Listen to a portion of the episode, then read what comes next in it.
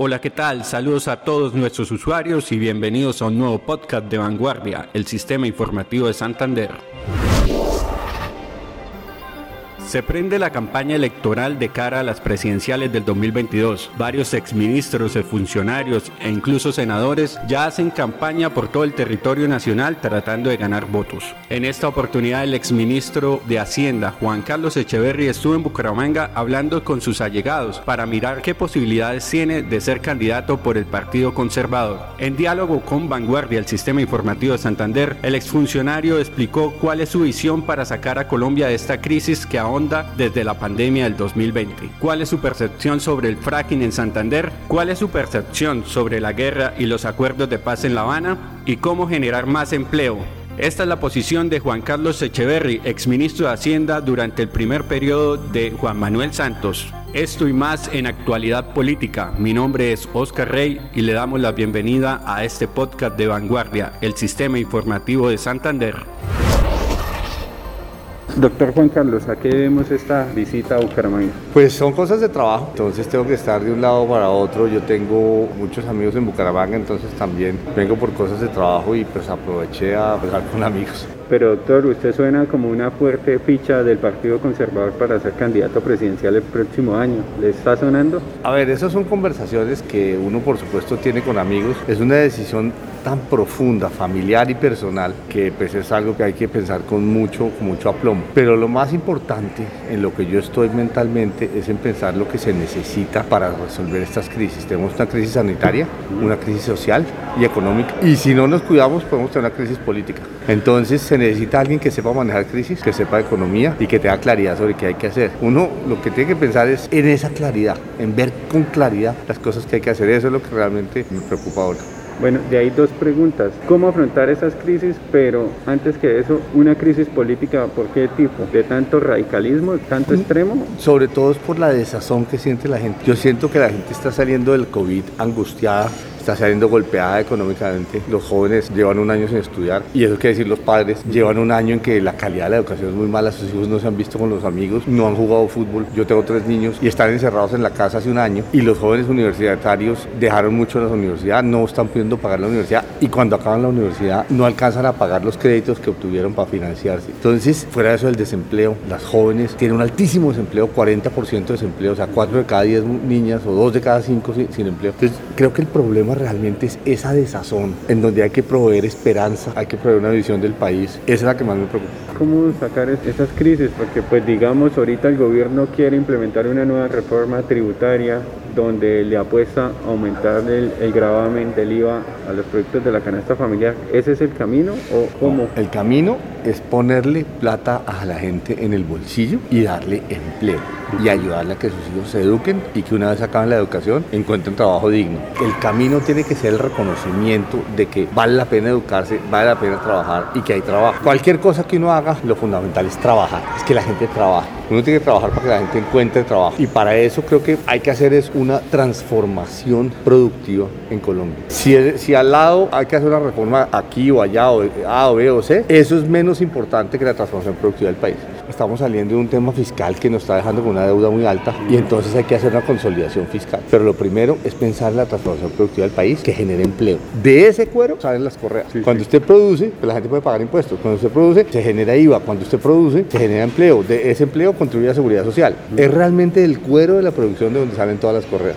¿Y cree usted también que parte de esa crisis política de la que usted dice que podemos estar ingresando, parte de ese desacrédito que ha tenido en los últimos años los partidos políticos? No, pues esa es la consecuencia de la desazón. La gente cree en lo que le da resultados. Si el sistema político, el sistema económico le da resultados, la gente cree en él. Y esa es la credibilidad que hay que recuperar. Colombia ha hecho muchas cosas buenas. O sea, no podemos desconocer que en los últimos 20 años hemos avanzado mucho, pero no estábamos preparados para que la nueva clase media tiene muchas más aspiraciones. Y eso es lo normal. La gente ya no se contenta con que mi hijo vaya al colegio. Yo quiero que mi hijo aprenda inglés. La gente no se contenta con que pueda comprar una moto. Yo quiero comprar un carro. La gente no se contenta con que puedo tener un computador. Quiero tener el mejor computador. No, no quiero tener el computador de 600 dólares, sino el de 2200, porque es el que le sirve a mi hijo para estudiar arte y para hacer computación y para hacer código. Entonces, eso es lo que tiene que pasar. Eso es lo natural, pero no estamos preparados para eso. Ni en Chile, ni en Perú, ni en Colombia. O sea, esto no es solo un tema colombiano. Incluso en Estados Unidos, si usted quiere. Pero en Colombia, que es donde nos importa, nosotros tenemos que preparar la economía para las aspiraciones de la gente hoy. Nosotros hicimos una economía que creó una maravillosa clase media. Hace 30, 40 años había, una pobreza inmensa. Ahora hubo un ascenso hacia la clase media, pero la clase media pide más. ¿Más de qué?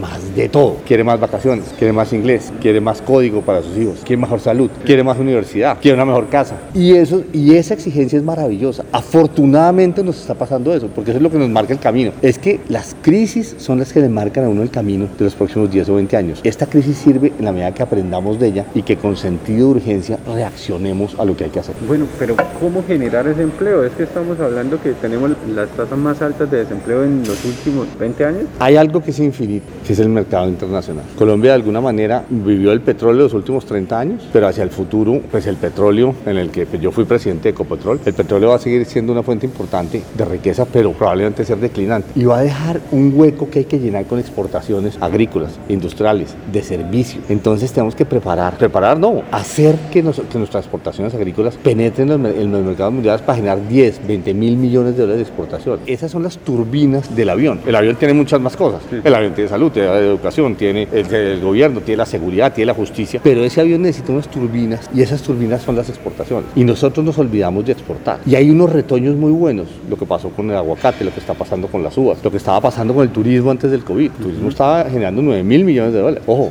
no son palabras menores, ya más que el carbón, lo cual es maravilloso. Pero puede generar 18 mil millones de dólares. Tenemos 4 millones de turistas cuando hay países cercanos que tienen 50 millones de turistas, 40 millones de turistas. Entonces, yo creo que tenemos que sacar de esta crisis la ambición y el pellizcarnos. Los colombianos tenemos la capacidad de exportar no solo petróleo, además petróleo, no, no hay que abandonar el petróleo, exportar muchas más cosas. Y esas exportaciones que hay que embarcarse en ellas inmediatamente nos pueden dar inmensas cantidades de crecimiento. Ahora, una vez uno hace eso, hay sectores que son maravillosos en crear empleo. El sector educación, el sector salud, los sectores de servicios, el comercio, que son sectores de gente atendiendo gente. Y los colombianos somos buenos para eso. Entonces, el empleo está en hacer más, en hacerlo mejor, en hacerlo mejor para venderlo afuera y para atraer gente que venga. Ahí está el empleo. Eso, eso está inventado. Lo que tenemos es que hacerlo. Yo digo que nosotros en Colombia somos expertos en el qué. Todo el mundo tiene claro qué hay que hacer. No somos expertos en el cómo. Somos quesistas y no comistas. Tenemos que volvernos quesistas, pero también comistas. ¿Qué y cómo? Eso es lo que hay que hacer y el enfoque hasta ahora ha sido muy el qué y el qué y qué. Usted ve que todo el mundo habla del qué. Doctor, y el tema agro es un tema,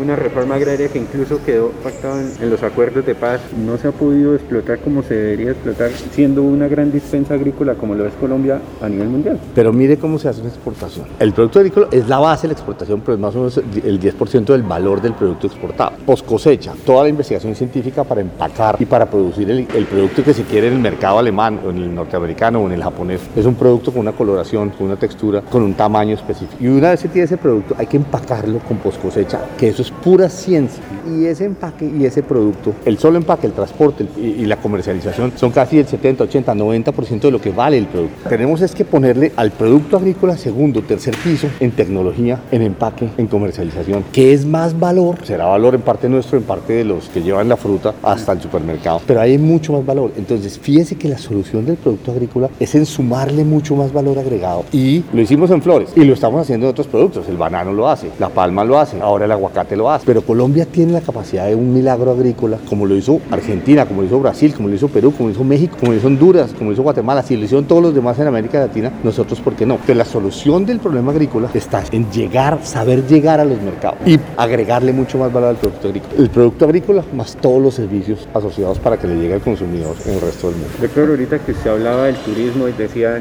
los vecinos tienen 50 millones de turistas y Colombia solo mucho menos, eso se debe en gran parte por la violencia, tanta estigmatización que ha tenido el país con este tema. ¿Qué hacer para consolidar una verdadera paz que quedó en unos acuerdos, pero que aún falta? Yo creo que uno tiene que dejar la polarización de si es o la paz o la guerra. Yo creo que esa polarización tenemos que hacer la paz y ganar la guerra.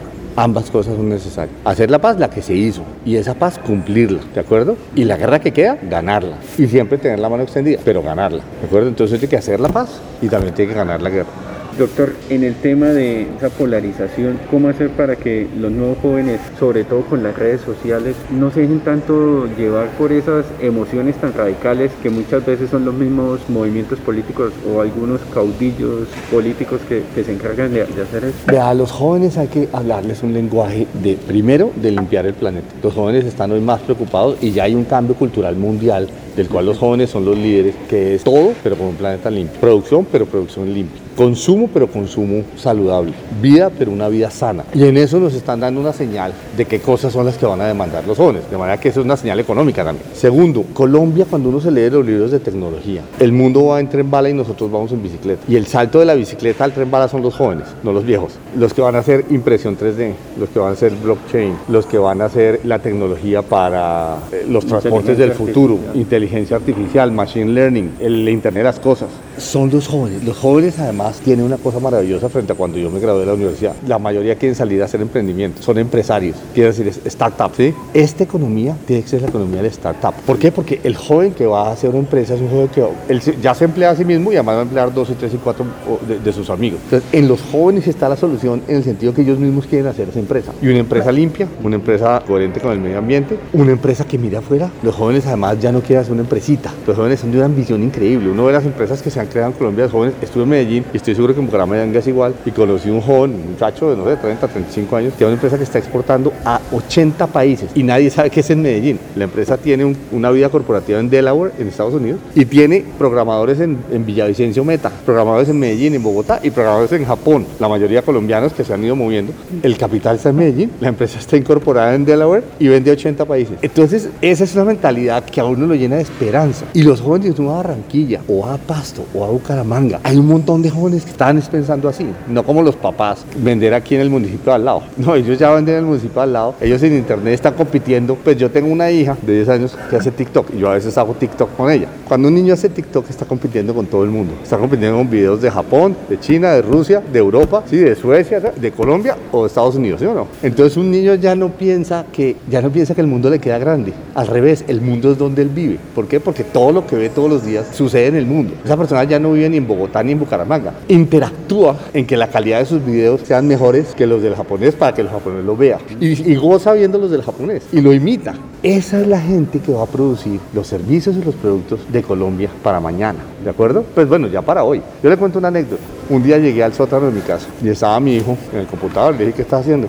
Mi hijo me inventé una marca. ¿Y cómo se llama tu marca? Sea Beast. Una C con Beast, bestia en inglés. ¿Y dónde sacaste eso? No, es que Beast es una cosa que está muy de moda. Entonces, Sea Beast. Bueno, ¿y cómo piensas venderla? No, pues ahí este app. Yo hice la marca. Yo hice hoodies, ¿no? Los que tienen la, ¿no? la, la capota, camisetas, mugs, todo. Y a todos Sea Beast con unas frases. Por ejemplo, una de las frases era la de Muhammad Ali. Fly like a butterfly and sting like a bee. O sea, vuele como una mariposa y pique como una abeja. Y él dijo, sting like a beast. Y, y bueno, para cerrarte el cuento, el cuento era, no, yo ya la tengo. Si la gente compra, esta gente le vende y le manda el producto. Y cuando alguien va, pague 35 dólares, por una de estas que capuchas, a mí me dan 8 dólares y yo se queda con el resto. Todo el negocio estaba cerrado. Mi hijo tenía 11 años, hoy tiene 12. ¿Sí me entiendes? O sea, un niño que a los 11 años en el sótano de su casa puede crear un negocio con esa en 3 horas, con esa facilidad, ingeniarse la marca, ingeniarse el mercadeo, ya tiene la facturación. Lo único que necesitaba era un PayPal. No, papá, venga, necesito un PayPal que con eso cerramos el negocio. A mí me, me sobrepasó. Fue como,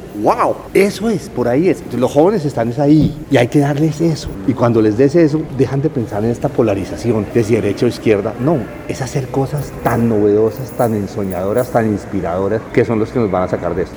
Economía de petróleo, otro tema fundamental o, que genera mucha mella acá en Santander, fracking. ¿Se puede vivir del petróleo sin fracking o necesariamente tenemos que el petróleo es esencial, es esencial para Santander, es esencial para el país. La autosuficiencia es fundamental. Y más que autosuficiencia porque nos permite exportar. Si Colombia dejara de producir petróleo, ese petróleo lo produciría otro país. Nosotros no es que haciendo eso contribuiríamos a que se acabe el petróleo del mundo. No, lo único que haríamos es pegarnos un tiro en el pie. Porque de ahí sacamos plata para la educación, para la salud, para las pensiones, para vivir mejor, para tener carreteras. Nosotros tendríamos que sacar gente de los colegios y las universidades si no hubiera petróleo. Y tendríamos que dejar de atender a nuestros enfermos si no hubiera petróleo. Entonces el petróleo realmente, atención enfermos, el petróleo es educación. Entonces, Entonces, Ecopetrol y las, y las, empresas privadas hacen un gran esfuerzo, pero no han encontrado grandes cantidades en nueva, nueva reserva. Tenemos unos campos maduros que van a ir declinando paulatinamente en los próximos 10, 15, 20 años. ¿Sí? En ese contexto es que uno se tiene que preguntar, ¿hay demasiada riqueza en el subsuelo? sobre todo en el subsuelo del Magdalena Medio y sobre todo en el subsuelo del Magdalena Medio santanderiano. Hay demasiada riqueza en el subsuelo y hay mucha pobreza sobre el suelo. Queremos resolver la pobreza sobre el suelo, explotemos la riqueza del subsuelo y resolvemos ambas cosas. Lo tenemos que hacer limpiamente y socialmente amigable y amigable con el medio ambiente. Y hoy hay la ciencia para hacer eso. Creámosla la ciencia. Un ejemplo bueno son las vacunas. En las vacunas le estamos creyendo a los científicos y producen las vacunas. ¿Que hay efectos colaterales en las vacunas? Sí hay efectos colaterales en todo, todas las actividades de, la vida humana. Cuando uno se monta un avión, se puede caer. O cuando uno siembra algo, pues está usando recursos. Entonces, respetemos el medio ambiente, respetemos el equilibrio social, el equilibrio regional, pero el petróleo es una riqueza del subsuelo que nos puede ayudar a resolver la pobreza sobre el suelo. Doctor, por último, si usted se animara o se decidiera finalmente en ser candidato presidencial, ¿cómo un rol lo llamaría el voto santanderiano? Porque el santanderiano podría votar por Juan Carlos. Yo todavía no estoy allá. usted tiene que hacer su trabajo y yo el mío. Le acepto la cascarita de plátano, pero no le respondo eso todavía. Muchas gracias, doctor. Muchas gracias a todos por acompañarnos en este nuevo diálogo con las principales figuras de la política nacional. Los esperamos en un nuevo podcast de Vanguardia, el sistema informativo de Santander.